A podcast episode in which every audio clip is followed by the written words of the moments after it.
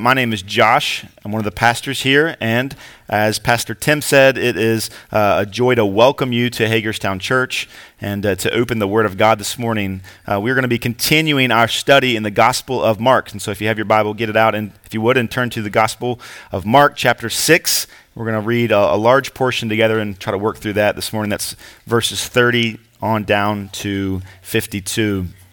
Before we jump into that text, I just want to say this is one of my favorite times of the year, and uh, it's not because it's Christmas, but it's because Christmas is very close.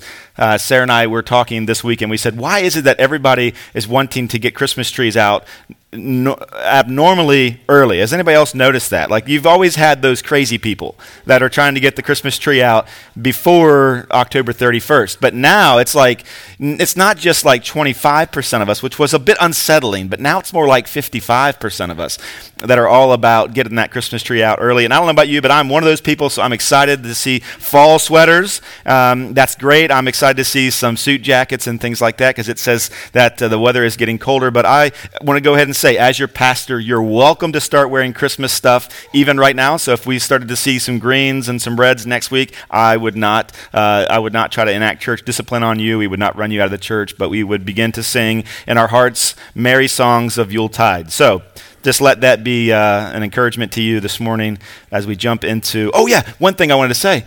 I'm excited about that because I'm excited about Operation Thanks. I love to see the, the, the goofy hats and the, the, sound of sliding poultry frozen across uh, plastic tables. And uh, I, I love to see those types of stuff. I really am excited about collecting and connecting through uh, Operation Thanks. I, that really is an exciting uh, thing for me. I know that uh, it, it's been a cool way for our church to reach out but it's also been a cool way for our church to uh, just be on mission together. That's always been a lot of fun. And so, if this is your first year being around Hagerstown Church, when we start gathering frozen poultry, just just you wait.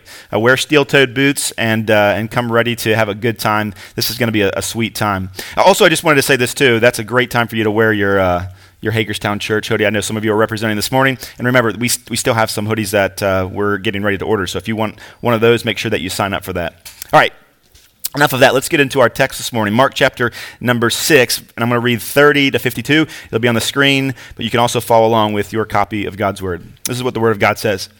It says, The apostles returned to Jesus and told him all that they had done and taught. And he said to them, Come away by yourselves to a desolate place and rest a while. For many were coming and going, and they had no leisure even to eat. And they went away in the boat to a desolate place by themselves. Now, many saw them going and recognized them, and they ran there on foot from all the towns and got there ahead of them. And when he went ashore, he saw a great crowd. And he had compassion on them because they were like sheep without a shepherd, and began to teach them many things. When it grew late, his disciples came to him and said, This is a desolate place, and the hour is now late. Send them away to go into the surrounding countryside and villages and buy themselves something to eat. But Jesus answered them, You give them something to eat. And they said to him, Shall we go and buy 200 denarii worth of bread and give it to them to eat? And he said to them, How many loaves do you have? Go and see. And when they had found out, they said, Five and two fish. He commanded them to sit, all sit down in groups on the green grass. And so they sat down in groups by hundreds and by fifties, and taking the five loaves and the two fish, he looked up to heaven and said a blessing and broke the loaves and gave them to the disciples to set before the people. And, and he divided the two fish among them all. And they all ate and were satisfied. And they took up twelve baskets full of broken pieces and of the fish. And those who ate the loaves were 5,000 men. And immediately he made his disciples get into the boat and go before him to the other side, to Bethsaida, while he dismissed the crowd. And after he had taken leave of them, he went up on the mountain to pray. And when the evening came, the boat was out on the sea, and he was alone on the land. And he saw that they were making headway painfully, for the wind was against them. And about the fourth watch of the night, he came to them, walking on the sea. And he meant to pass by them, but when they saw him walking on the sea, they thought it was a ghost and cried out. For they all saw him and were terrified. But immediately he spoke to them and said, Take heart, it is I. Do not be afraid. And he got into the boat with them, and the wind ceased. And they were utterly astonished, for they did not understand about the loaves, but their hearts were hardened. Let's ask God to bless the reading of his word. Father, this is your word. So we recognize that this morning. We give it reverence and we listen. And we pray that you would speak to us, that you would speak to your church, that you would draw us to yourself as a result of this passage. And we ask that this be done through the power of the Spirit and in the name of Jesus. Amen. It is typically our fashion to kind of give you the big idea. And so, if uh, at the beginning, and so if you aren't going to pay attention to anything else, if you plan on taking a nap, let me just give you this and then you can write it down and, and you can do what you will. And if you want to stay with me, you can do that too. But this is the big idea Jesus is the good shepherd. You can trust in him alone for all that you need. Jesus is the good shepherd. You can trust in him alone for all that you need. As we walk through the text this morning, I want to kind of bring three things out that will, you know, kind of just be markers along the way and support that main idea. One of the things that we're going to bring out is that he provided rest for his disciples, and he also provides rest for us. We're going to see this idea that he prepares a meal for them, and he prepare, prepares our meal as well. Lastly, we'll see that he gives them his protection. Another way that I could have said that is he gives them his presence, and he does the same for us. He gives us his protection, he gives us his presence. All of these three things, they all support this idea that Jesus is our good shepherd and that we really can trust in him alone, alone for all that we need. And so, this first couple verses, let's get started looking at, at them. Verse number 30, it says, The apostles returned to Jesus and told him all that they had done and taught. And he said to them, Come away by yourselves to a desolate place and rest for a while. Think about this idea. Last week and the week before, we, we, we saw that Jesus sent his disciples out. This is something that he had not done before. But he gathered them up two by two, part, partnered them, gave them authority to preach to heal and to cast out demons, and then he sent them out. And it was really cool to see. We had last week, we looked at this uh, intermission, if you will, but this morning we see their result. They come back joyfully, telling Jesus all the things that they had done, all the things that they had taught. This is an exciting time for them. You know, have you ever wondered, uh, you know, as you're maybe playing sports and somebody says, hey, if you just tried to do this thing a little different, then you'd, you'd see such an improvement in, uh, in your batting, or you'd see such an improvement in your kicking, or, or whatever it is, or in your dribbling. Or maybe if you just add this ingredient, stop using this type of butter and use this type, and you'll see such a result. And, and maybe you go and do that, and you actually see the result that they said. Isn't that an exciting thing? Jesus has told his disciples, "This is what I want you to do. I want you to go out and do these things." And when they came back, they were just they were shocked even of the things that God had done through them, that Jesus had done through them. But they came back and they were wore out. They were beat. What does Jesus say to them there in verse 31? He says, Come away by yourselves to a desolate place and rest a while. This, this word desolate, we've seen that many times in Mark. Mark likes to use that word. But this, in this case, desolate simply means this uninhabited. It doesn't necessarily mean a place where there's no vegetation, but it's the idea there's no people there. Why do we know that? Because it says in verse 31 For many were coming and going. They just needed a break. You ever been peopled out? You ever just come to the point where you're like, my face hurts because I'm smiling? I've been standing on these feet all day for a week. My yams are tired, right? The dogs are barking. You're, you need to rest a while. You're peopled out that's what the disciples were facing right now. Many were coming and going. Many people needed their help, and so they were helping them. Many people were celebrating, rejoicing, asking questions, finding out more, having lots of good conversations. And yet they didn't even have leisure to eat. They didn't have time to just take a break and get something. It says in verse 32 that they went away in the boat. They answered Jesus they got into the boat and they said, Let's go. Right? They went in the boat to a desolate place by themselves. And so Jesus, he sees their fatigue. He sees that they're wore out. And that's important for us to be reminded. This is a small piece, but I want you to say, I want you to know this that Jesus sees your fatigue.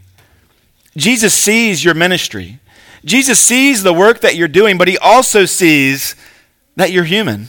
He also sees that you need rest and that you need nutrition.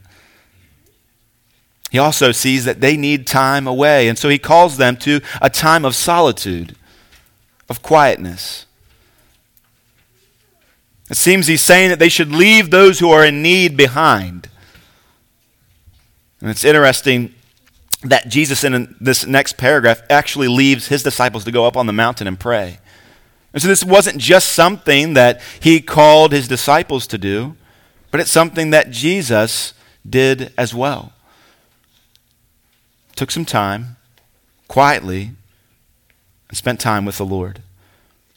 And what's this connection with the desolate place? Well, it, it's, like I said a moment ago, it's, it's an unpopulated place, it's uninhabited. No, no distractions, just time away, away from serving, time spent with Jesus. The last two years have been a challenging year for us. It's been an awesome year. But if you think about it, two years ago, Hagerstown Church didn't exist, and now it does, less than two years ago. And while the Lord has done this work, it's also true that God has used people to do it, right? And so God, He meets our needs of nutrition, but He usually does it with a Big Mac, right? Or a salad. And so, how has God done this work in Hagerstown Church? Well, He's done it through the hands, through the blood, sweat, and tears of Hagerstown Church, the people that comprise it. And you might say, I'm tired. You might say, it's been a long two years. It's been a good two years, but it's been long. There's been a lot of work done. I want you to know some things. One, Jesus sees that. Jesus recognizes the work that you've done the counseling, the encouragement, the letters, the prayers, the attendance, the stacking chairs, the unstacking chairs, setting up uh, pipe and drape, taking it back down.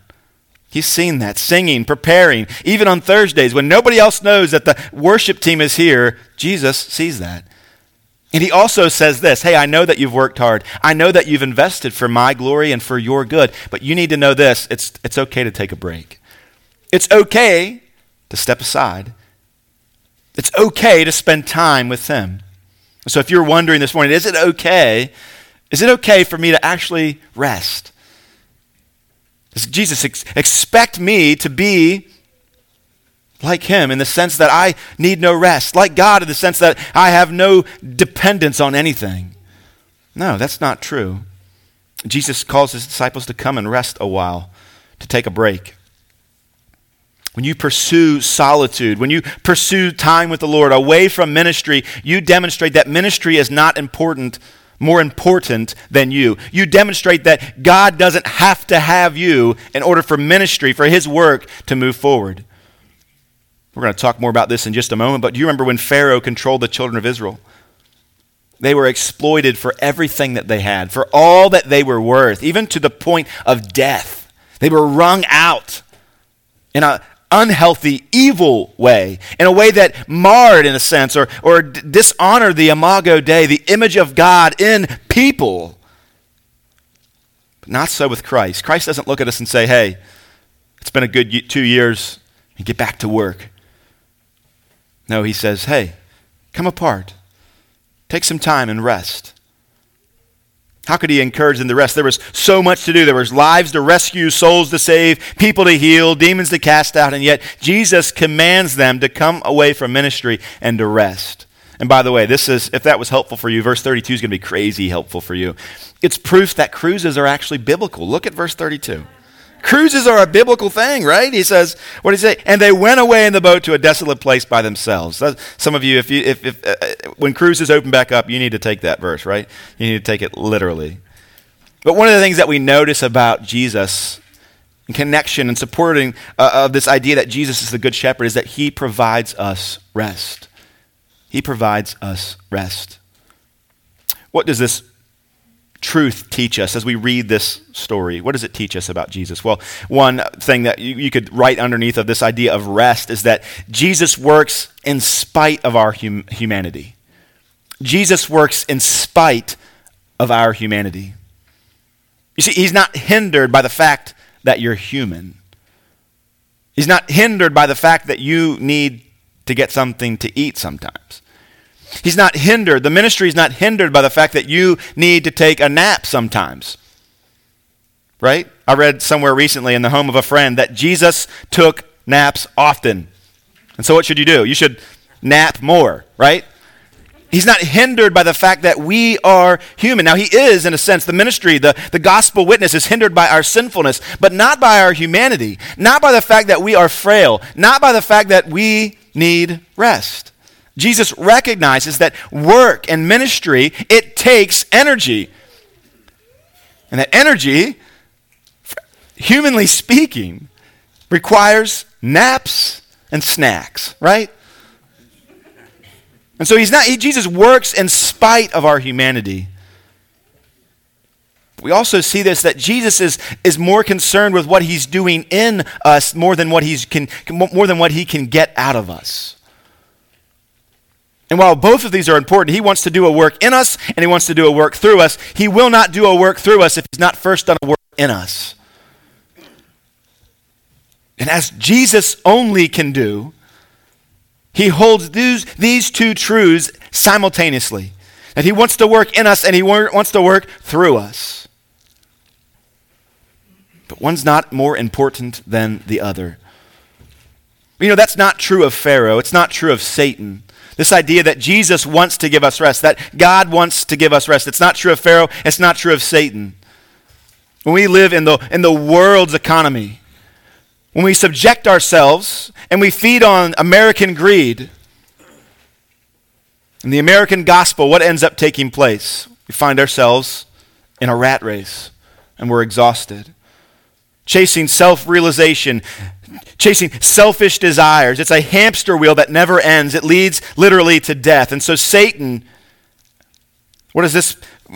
How does he compare to the way that Jesus treats us as it relates to rest? Well, number one, Satan disregards God's creative order by treating people as if they're a resource and not creatures made in his image. I know that's a long sentence, but think about that. Satan disregards God's creative order by treating people as if they're a resource and not a creature made in the very image of God. Think about this. When Satan looks at us, he sees mere mortals I'm, I'm reminded of a statement that C.S. Lewis said. He said that you've never met a mere mortal. You've never met a mere mortal. Every single eye, set of eyes that you've ever looked into, that's peered back at you,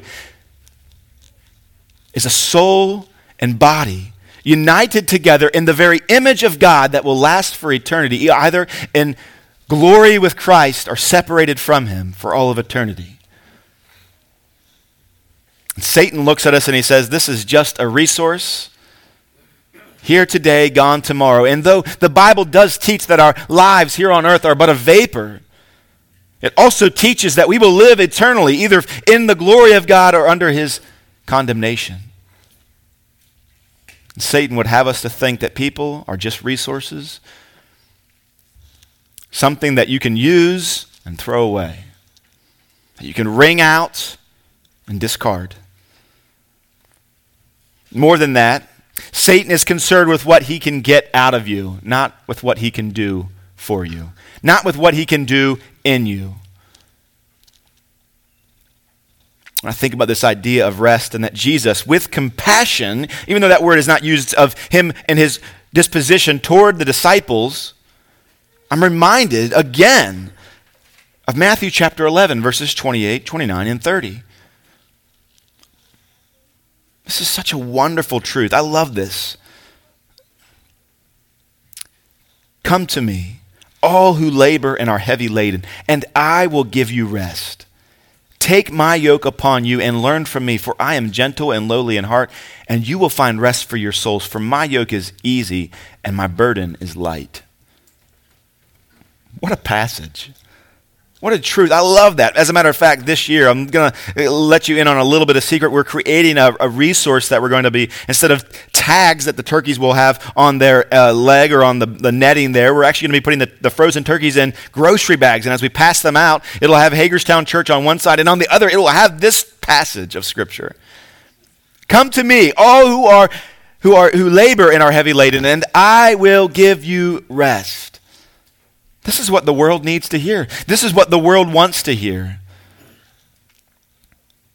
If only they knew that it was found, rest, true rest, is found in Christ. So when we, when we consider this true, good chief shepherd, be reminded of this that he provides us rest.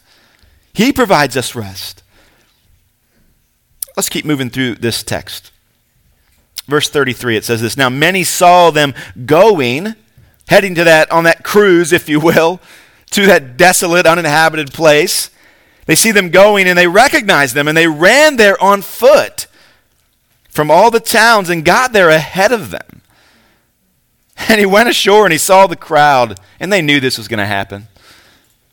They look at Jesus, he's walking before them. He's excited to see them in a sense. He's emotionally connected with them and he sees them and he says it says he has compassion on them because they were like sheep without a shepherd and began to teach them many things.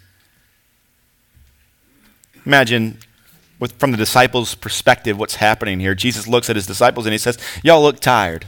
You ever had somebody say that to you? Do you take offense to that? I, I always wonder should, is that offensive to say like you look tired. You look like you got run over today right? The, Jesus looks at his disciples and he says, "You guys are tired. Let's let's let's get out. Let's take a moment. Let's go to this desolate place." And so they get in the boat and they start to go. They get to where they're going. It's not been that long. They get to where they were going, and they're like, "This is going to be great. We're going to spend some time with Jesus." And Jesus hops out of the boat. They all see their jaws hit the floor. This crowd has ran the four miles that it took for them to, to float and to row where they're going. It's taken them uh, eight miles. They've, they've done it in less time. And so a lot of the crowd, maybe not all of them, but a lot of this crowd has begun to gather there, and they're like, oh my goodness. And Jesus sees them. He sees their desperation, he sees their need, he sees their excitement, and he says, hey, I've got to teach them. And so while we can imagine that this is likely a more fit crowd than 21st century Americans, here they're still running. And that says something, right? That says something that they ran. I mean, I don't know if this is exactly true, but I've, I've heard it said that Jews don't run. Self respectable, especially uh, gentlemen, they don't run, right? But they ran. They ran to where they were going. What, what's happening here? Jesus looks at them along with the disciples and he says, I've got compassion on them.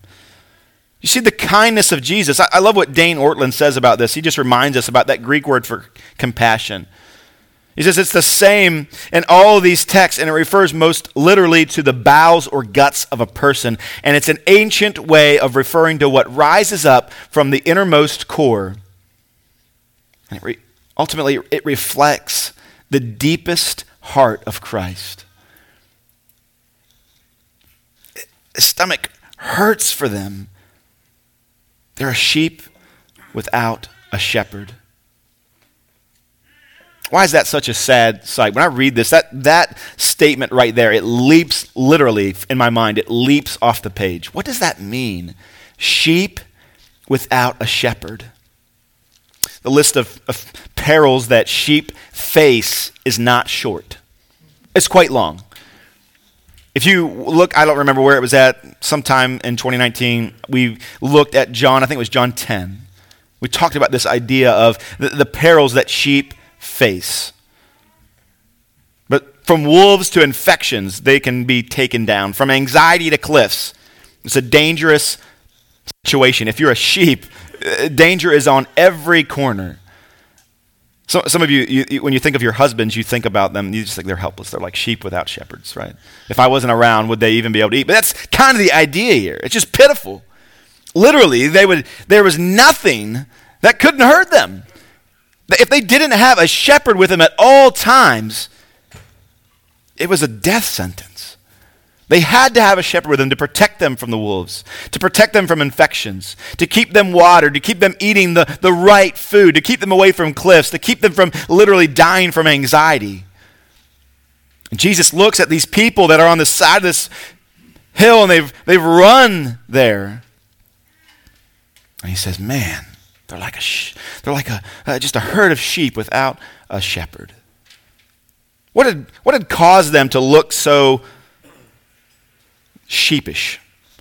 What had caused Jesus to see them in this way? What had caused this tailspin? Could it be the death of John the Baptist? Could it be the death of John the Baptist? John had died recently. We believe chronologically that this has taken place. And so the people, you imagine as Jesus' ministry increases and John's decreases. We looked at that last week. It literally decreased and, and it was final. John, right? As his head was removed from his shoulders, sadly. And in a situation like that, the people that were listening to John, that were following John, that had been baptized by John, what was going through their mind? Shock, fear. Their leader had just been removed, he was dead. He had an outsized influence on this people. Maybe it's similar to when King Uzziah died. Isaiah sees the, the Lord on his throne. Maybe in some way John needed to decrease because he was blocking the view of Christ in some way. Maybe that's what led to them to be in a panic. I don't know. But here, this people have run ahead. They've met Jesus there. Verse 34, what does it say? It says he began. Well, if you remember two weeks ago when we looked at the, the, the sending of the disciples, when, when Mark uses that word began, it, it, it denotes a change of plan or, or, or, or pace. So something has changed. Jesus has begun to do something that he didn't intend to do in an earthly human sense. He began to teach them. What did these people need? They needed a teacher. They needed a shepherd. They needed solid truth. Truth in the midst of trial. Truth that transcends and yet is immanent. That's what they needed to hear. That's what they needed in that moment. That's what nutrition they were calling for. And Jesus begins to meet their needs, spiritually speaking. He begins to teach them. it begins to shepherd them. And yet, these folks are hungry. They become hungry. They've been there for some time, but they stay there and they listen. Why? Because they, their spiritual need, even the many of them ignorant, they knew this that their spiritual need was greater than their physical need, and they were locked on. But look at verse 35. It says, And when it grew late, his disciples came to him and said, This is a desolate place and the hour is now late. Send them away to go into the surrounding countryside and villages and buy themselves something to eat. You know, it's actually not that late. Now, it's getting late in the day, but relative to the actual time, it's, and in comparison for our time and our rhythms, it's not that late. It's roughly around 3 o'clock. Disciples are saying if they don't go now, they won't have time. The shops are going to be closing soon. They need to make that hike back to those uh, surrounding villages and get something to eat, and we can get on our way back to our cruise doing what we were going to do. You said something, Jesus, about going away to a desolate place. We should, we should get on with that. Right? Maybe they're tapping their watches. They're looking at them, you know, sending that sign to Jesus. Let's shut it down. We're tired. It's late. You've taught them. What about that rest you promised? What does Jesus say to them? Look at verse 37. But he answered them, You give them something to eat. And they said to him, Shall we go and buy 200 denarii worth of bread and give it to them to eat? And he said to them, How many loaves do you have? Go and see. And when they had found out, they came and said, Five and two fish. The purpose of them coming away was, uh, was seemingly to take a break from ministry to come to a desolate place. Why was Jesus now wanting them to serve this crowd? What's that pointing to? Were they to get that rest? Had they, in a sense, already received that? Besides that, to feed a crowd that, that size, it says, would take 200 denarii. Uh, carry the one, multiply by two. What, is, what, is, what does that come to, right, in your mind? Well, it, it's a, a denarii is about a day's work of worth, or a day's worth of work. That's a day's pay. And so if you, if you count it out by, by their work week, that's about eight months of work. That's a lot of money. That's a lot of dough, a lot of bread, right? Jesus, Jesus saying, hey, let's, let's feed them. They're saying, how would we do that? you probably remember this, Jesus. Oh, we all quit our jobs. We haven't fished in some time, right? They pull out their wallets and they, you know, as the old timers do, just to show you how poor they are for fun, they blow and hope that dust will fall out because it'll be funny looking, right? That's what they do for Jesus, right? They pull their wallets out and they blow through them and there, nothing comes out, just some dust. They say, Jesus, how, how, could, how could we possibly do that? We don't have this amount of money. But What does Jesus say? Well, what do you have? How many loaves do you have? Go and see. What a fool's errand they thought that would be. Oh, sure, yeah, let me go check the, the bag and see how much, you know, the knapsack and see if we've got 200 denarii worth of bread laying around in there. Perhaps we do. And so they go and check and they come back and maybe in their minds, I don't know, maybe I can see some of you, probably me, being a little bit sarcastic here and be like, oh, I found out, Jesus. We know exactly how much we have. Uh, we have five loaves. What does Jesus do in verse 39? He commanded them to, to all sit down in groups on the green grass. The fact that it's green grass just shows us that this is, this is springtime. This is, this, is, uh, this is getting into the time of Passover. They all sat down in groups by hundreds and by fifties, and taking the five loaves and the two fish, he looked up to heaven and said a blessing and broke the loaves and gave them to the disciples to set before the people. I love that Jesus d- did that. That's, that's his method. He looks up to heaven and he says a blessing and he broke the loaves and he began to give them to the disciples and to set before the people. He divided the, the two fish among them all. And they all ate and were satisfied. And they took up twelve baskets full of broken pieces and of the fish. And those who ate the loaves were 5,000 men. 5,000 men. We, we, can assume that, by, by the way, that, that word men, it always just means men. It's always male. And so it doesn't mean 5,000 of human. No, it, it's the, what Mark is saying is there's 5,000 men that are there. And so we can assume then that the, some of these guys might have had their wives and children and nephews and nieces and grandpa and grandmas tagging along. We don't know. So we know there's at least 5,000 people there and quite possibly up to 20,000 people there are gathered there to hear Jesus. It's shocking to me how few verses Mark dedicates to this story. Oh, yeah, yeah, then uh, Jesus like took some uh, like five loaves, I think it was, and two fish, and like broke them up and fed like twenty thousand people. Anyway, then they got into this boat. Like when you think about that, like that's crazy. This miracle that Jesus performs. They're hungry spiritually. They need a shepherd. By the way, that's one of the main roles of a shepherd is to feed, to make sure that the, the sheep have their nourishment. And so he sees them in need spiritually and he teaches them. But he, again, he doesn't downplay the fact that they're humans. Oh, you're so annoying. Here we are trying to study the Bible and you need to take a break to get something to eat. Come on, stay with me. No, he doesn't do that. With his compassion, he says, Hey, no, I fed them a spiritual meal and now I'll feed them a physical one. And so Jesus prepares this meal for them. Begins by feeding them spiritually with the Word of God, but he follows it up meeting their physical need as well. What can we learn from this miracle? This idea that Jesus prepares our meal. One thing I have just noticed in here is that we, we as Christians, we serve out of the overflow of what we have received.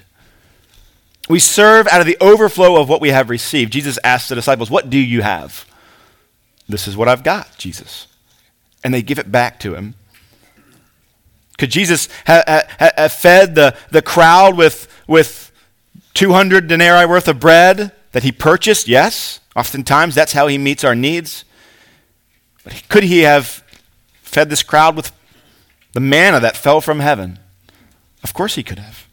By the way, keep that in mind. Yes. But what did he choose to do? He, choose, he chooses in this story to take the little that the disciples were able to, t- to, to gather together that they had received, and they were able then to give it to Jesus and serve him with that. So we serve out of the overflow of what we have received. And another observation that I have from this, this idea that he feeds them a meal is that little is much when God is in it. I didn't come up with that. That's an old song. I remember singing that as a, as a teenager in our church. Teen week. Little is much when God is in it. This is a truth that we need to know. We're a little church. We've not been around real long. And yet we can see, we can testify together that little is much when God is in it. Labor not for wealth or fame. There's a crown and we can win it if we go in Jesus' name. These men are spent. They have little left. They're tired. And yet the little that they have, that they give to Jesus, what, what does he do with it? He demonstrates to them that he's not, he's not encumbered.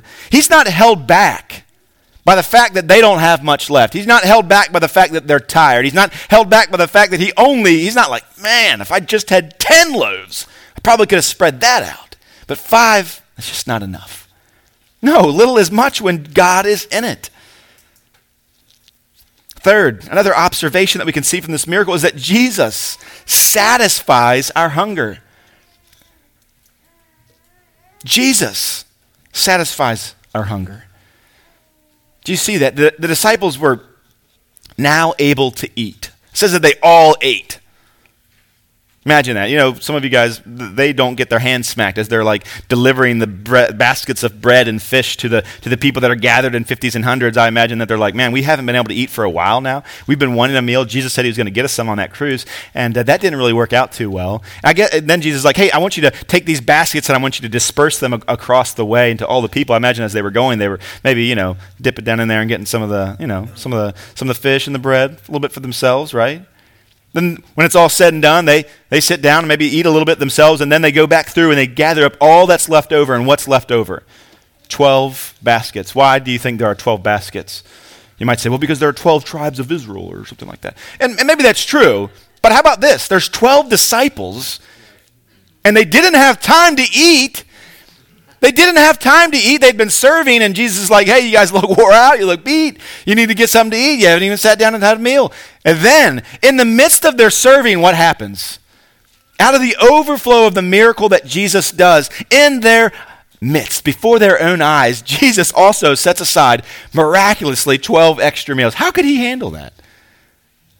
We might be a small church, but we eat a lot, right?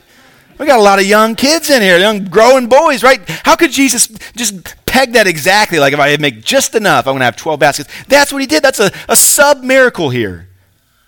And what do you think the disciples thought when they gathered up those 12 baskets? Full. What do you think they're thinking?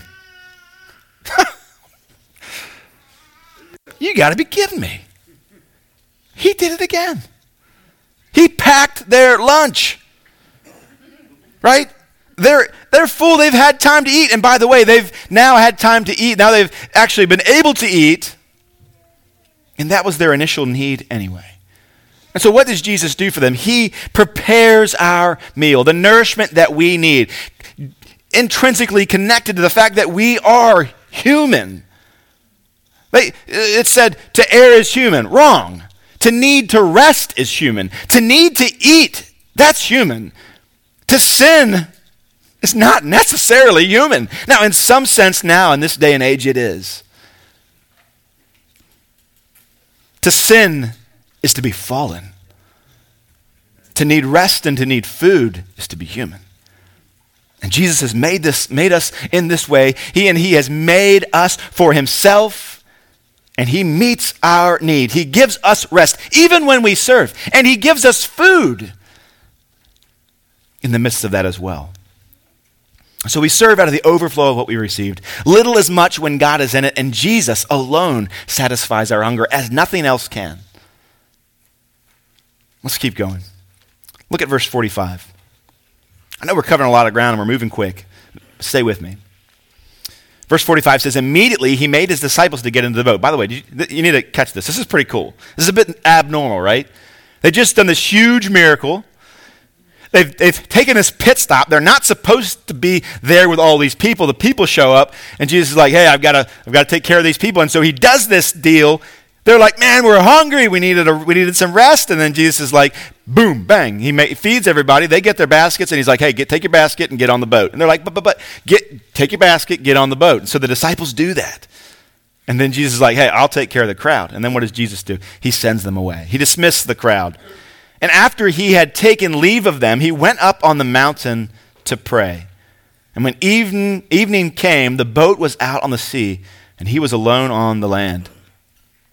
And he saw that they were making headway painfully, for the wind was against them. And about the fourth watch of the night, he came to them, walking on the sea. And he meant to pass by them, but when they saw him walking on the sea, they thought it was a ghost and cried out. For they, for they all saw him and were terrified. But immediately he spoke to them and said, Take heart, it is I. Do not be afraid. And he got into the boat with them, and the wind ceased, and they were all utterly astounded, for they did not understand about the loaves, but their hearts were hardened. Here the disciples are, you'll remember they are in their element, many of them former fishermen. It's not like, what do you do with the oar? I don't know. Like they know this is this is where they lived. This is the this is their bread and butter. And they're still struggling here. This storm, it's not the storm like we uh, like we looked at a few weeks ago. No. This it was not a sudden windstorm like in the earlier calming of the waves. No, this is just a tiring, continuous headwind. Which means they, they regularly, constantly are involved, all of them, in back-breaking rowing. That's what they're doing right now. The darkest hour of their night, right? In the greatest time of need, what happens? Jesus unexpectedly comes to their rescue.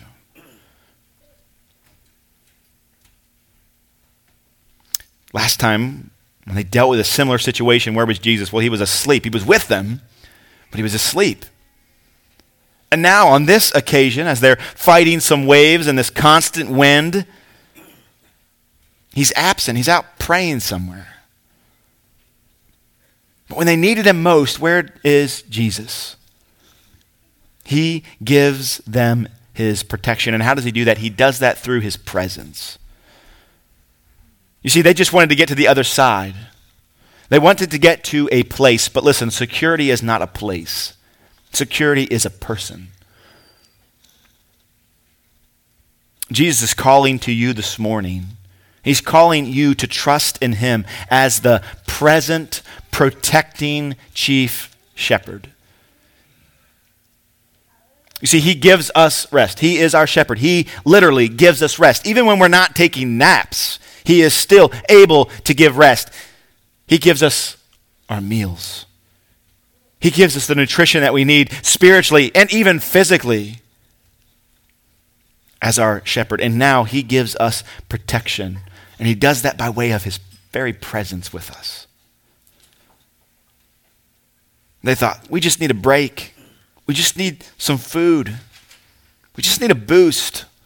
And Jesus is saying about them, like he did the crowd, no, you just need a shepherd. Look at verse 52. It says, For they did not understand about the loaves, but their hearts were hardened. Contrast verse 52 with verse 50, with, I'm sorry, with, with verse 30. Look at verse 30. The apostles returned to Jesus and told him all that they had done and taught. Verse 52. For they did not understand about the loaves, but their hearts were hardened. Somebody might need to hear this this morning. Isn't that, is that a bit odd? That these cats like were sent out by Jesus to go and teach and proclaim and heal with his authority and message, and yet here they didn't understand everything and their hearts were even a little bit hard. Some of you wonder, am, am, I really capable to be sharing the gospel with these people? I mean, shouldn't I like, get my life together? Shouldn't I figure everything out first to make sure that, that my heart's in the right place in every way? And yes, while some of that, there's truth in that. At the same time, are you not encouraged by the fact that the disciples, their hearts were a little bit hardened here and they didn't understand everything, and yet still a few verses prior, Jesus had sent them out as his emissaries.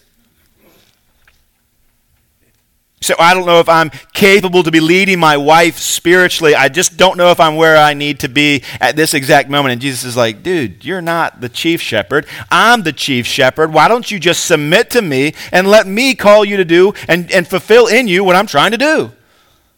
You say, well, I don't know if I can be a life group leader. I don't know if I can be a D group leader. I don't know if I can, I don't know if I can encourage folks or share the gospel the way that he wants me to. Just read verse 30 and then read verse 52 at the same time.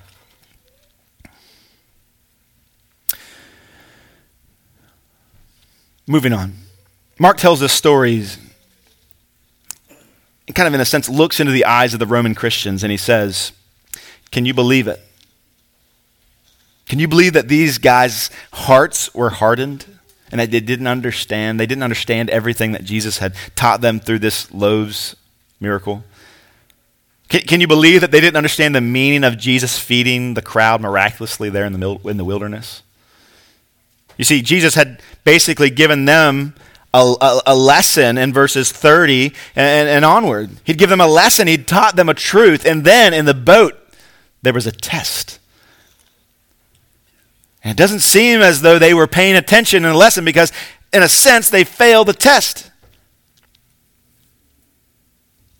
So, the key to understanding this passage, the, the feeding of the 5,000, the key to passing the test, it's to see something that the disciples had missed.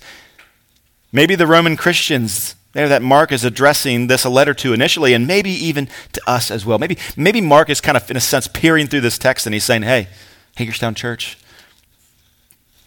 did you get the meaning of the loaves? Did, do you understand it as well?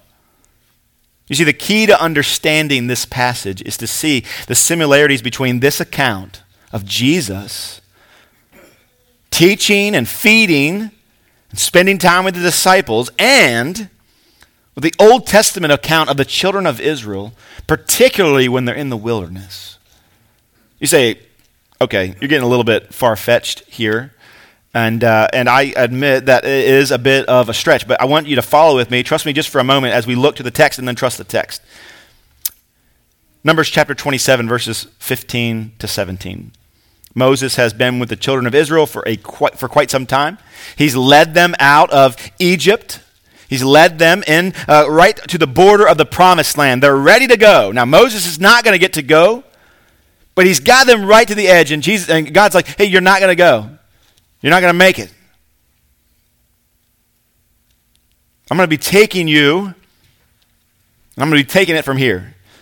And this is what Moses says to God. He says, let the Lord, the God of spirits and all flesh, appoint a man over the congregation, the congregation that Moses oversaw.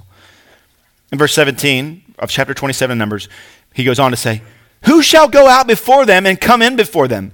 Who shall lead them out and bring them in, that the congregation of the Lord may not be, listen, as sheep that have no shepherd?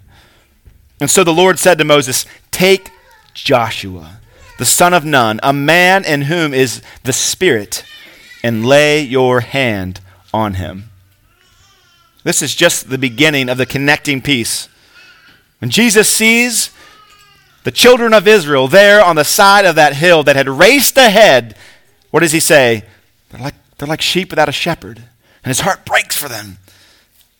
In a similar way, Moses knowing he's about to be gone, knowing that who how great a prophet he has been before the people, he says, "Hey, God, will you appoint somebody else to lead this people so that they're not like sheep without a shepherd there in the wilderness, be able to be picked apart and destroyed?" You see, they both needed a shepherd. Both those, the children of Israel there on the side of that hill and all the way back in the Old Testament there in the wilderness, they both needed a shepherd. Moses was dying, and here John was dead. And so see the connection there. Jesus is saying, hey, they need, these people need a shepherd. They're both in a desolate place. They're both in an uninhabited place without food, without the things that are needful for humans. They both have a strong leader that had preceded their Savior. John preceded Jesus, and Moses preceded Joshua. Interestingly, the name Joshua and Jesus are the same name, separated only by translation. And Joshua would lead the people into the promised land. They're both taught in the wilderness there. They both received the word of God in the wilderness. They're both miraculously fed in the wilderness. The children of Israel, they received manna, right? Carbs and quail, protein. That's what they needed. Jesus here has fed them five loaves and two fish miraculously in the wilderness. They're both grouped in 50s and hundreds. That's, that's not an accident. When Jethro meets with Moses, he's like, hey, divide the people up, break them into groups. What does Jesus do here? Now, that's typical of, of, of the Jews in that time. That was how they would handle large groups of people. But where did they get that idea from? It's the same then as it was in the time of Jesus. In a sense, because of this passage, Jesus, or their leader, crosses over water miraculously. Both are comforted by God's presence. The Israelites had the, the cloud and pillar of God, and the disciples, what did they have? They had the very person of God. Jesus, in verse 50, what does he say? Take heart. It is I. Do not be afraid. As we read that in the English, it sounds like this It is I. But to a first century Jew, what do they hear? I am. That's what that is. Take heart, I am. Do not be afraid. Now, it's possible that Jesus is just saying, hey, it's just me. But it's likely that Jesus is saying in their trial, hey, I am God, and I'm with you. You see, this is what the disciples had missed. They weren't sewing all these together, they weren't holding them all together. They'd missed the point of the feeding, they'd misunderstood it. And so the question for you this morning is do you understand?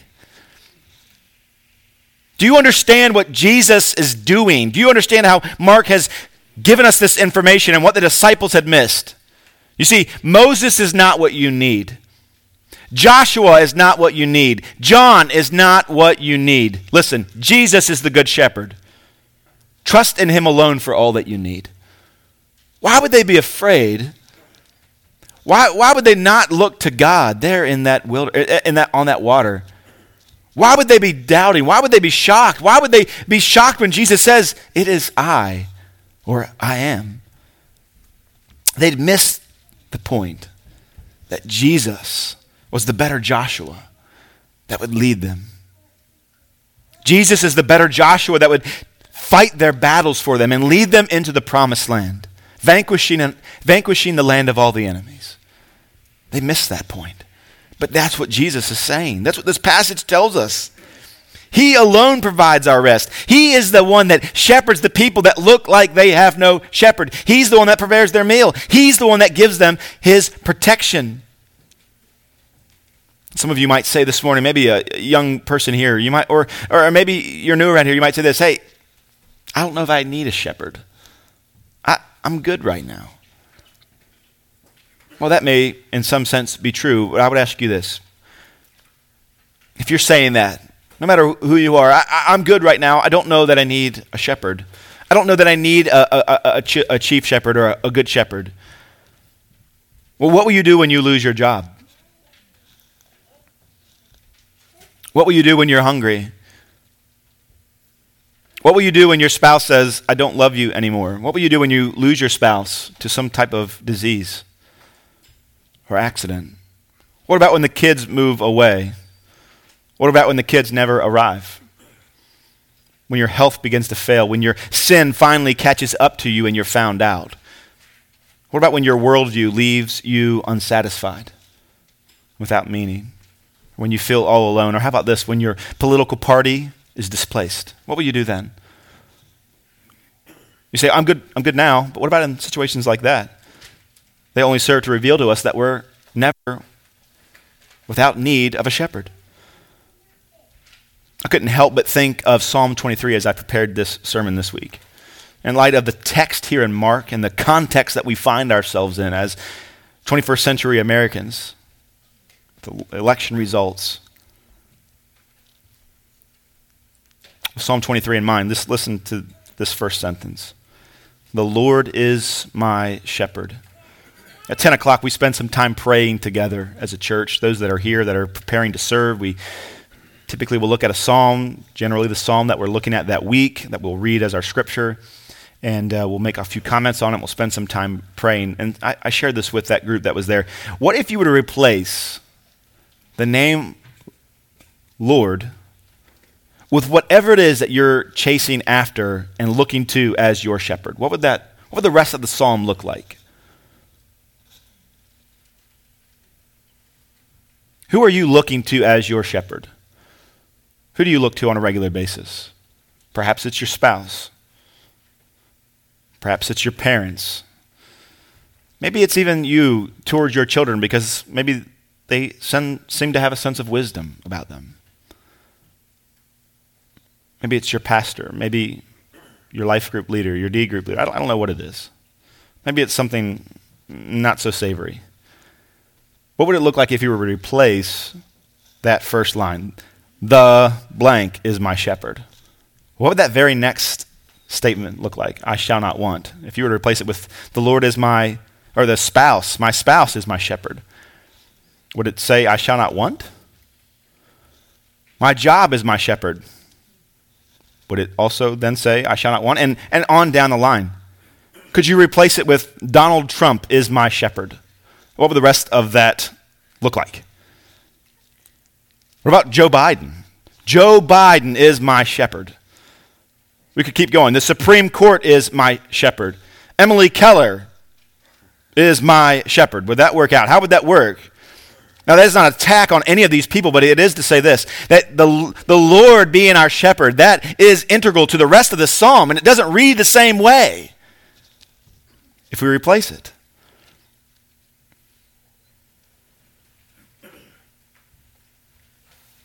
Jesus wanted the disciples to see that he was their shepherd. He was the very one that would shepherd the people, that would give them rest, would give them meals and nutrition, and would even give his very presence protection. I want to just invite you to, to end the sermon with me where kind of where we began by looking at this psalm and reading it. Maybe it's helpful for you to close your eyes and just in a spirit of worship, think about this psalm and thank God that no one else is your shepherd, that God alone, Yahweh, I am, is our shepherd. Let me read that for you. The Lord is my shepherd, I shall not want.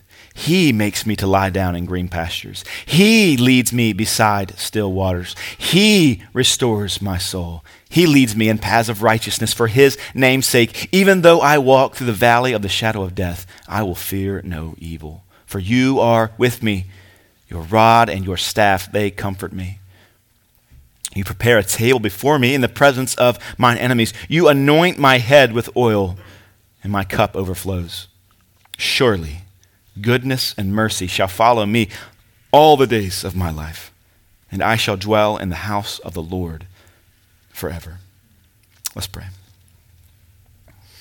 Father, we rest in your word this morning. We echo the, the Psalm of David from the bottom of our hearts that you alone are our shepherd. We ask you, Father, I ask you on behalf of this church that you would reveal to us any wicked way where we've looked to some other being or some other object as our shepherd. Would you forgive us of that? Would you reveal that to us? Father, would we look to you and you alone and not a political party? not some person in our life, good or bad. We look to you alone as our shepherd. And would we submit to you? And would we glorify you by resting and trusting you and you alone? You are our shepherd. Because of that, we shall not want We trust these things and we pray them in the name of Jesus. Amen.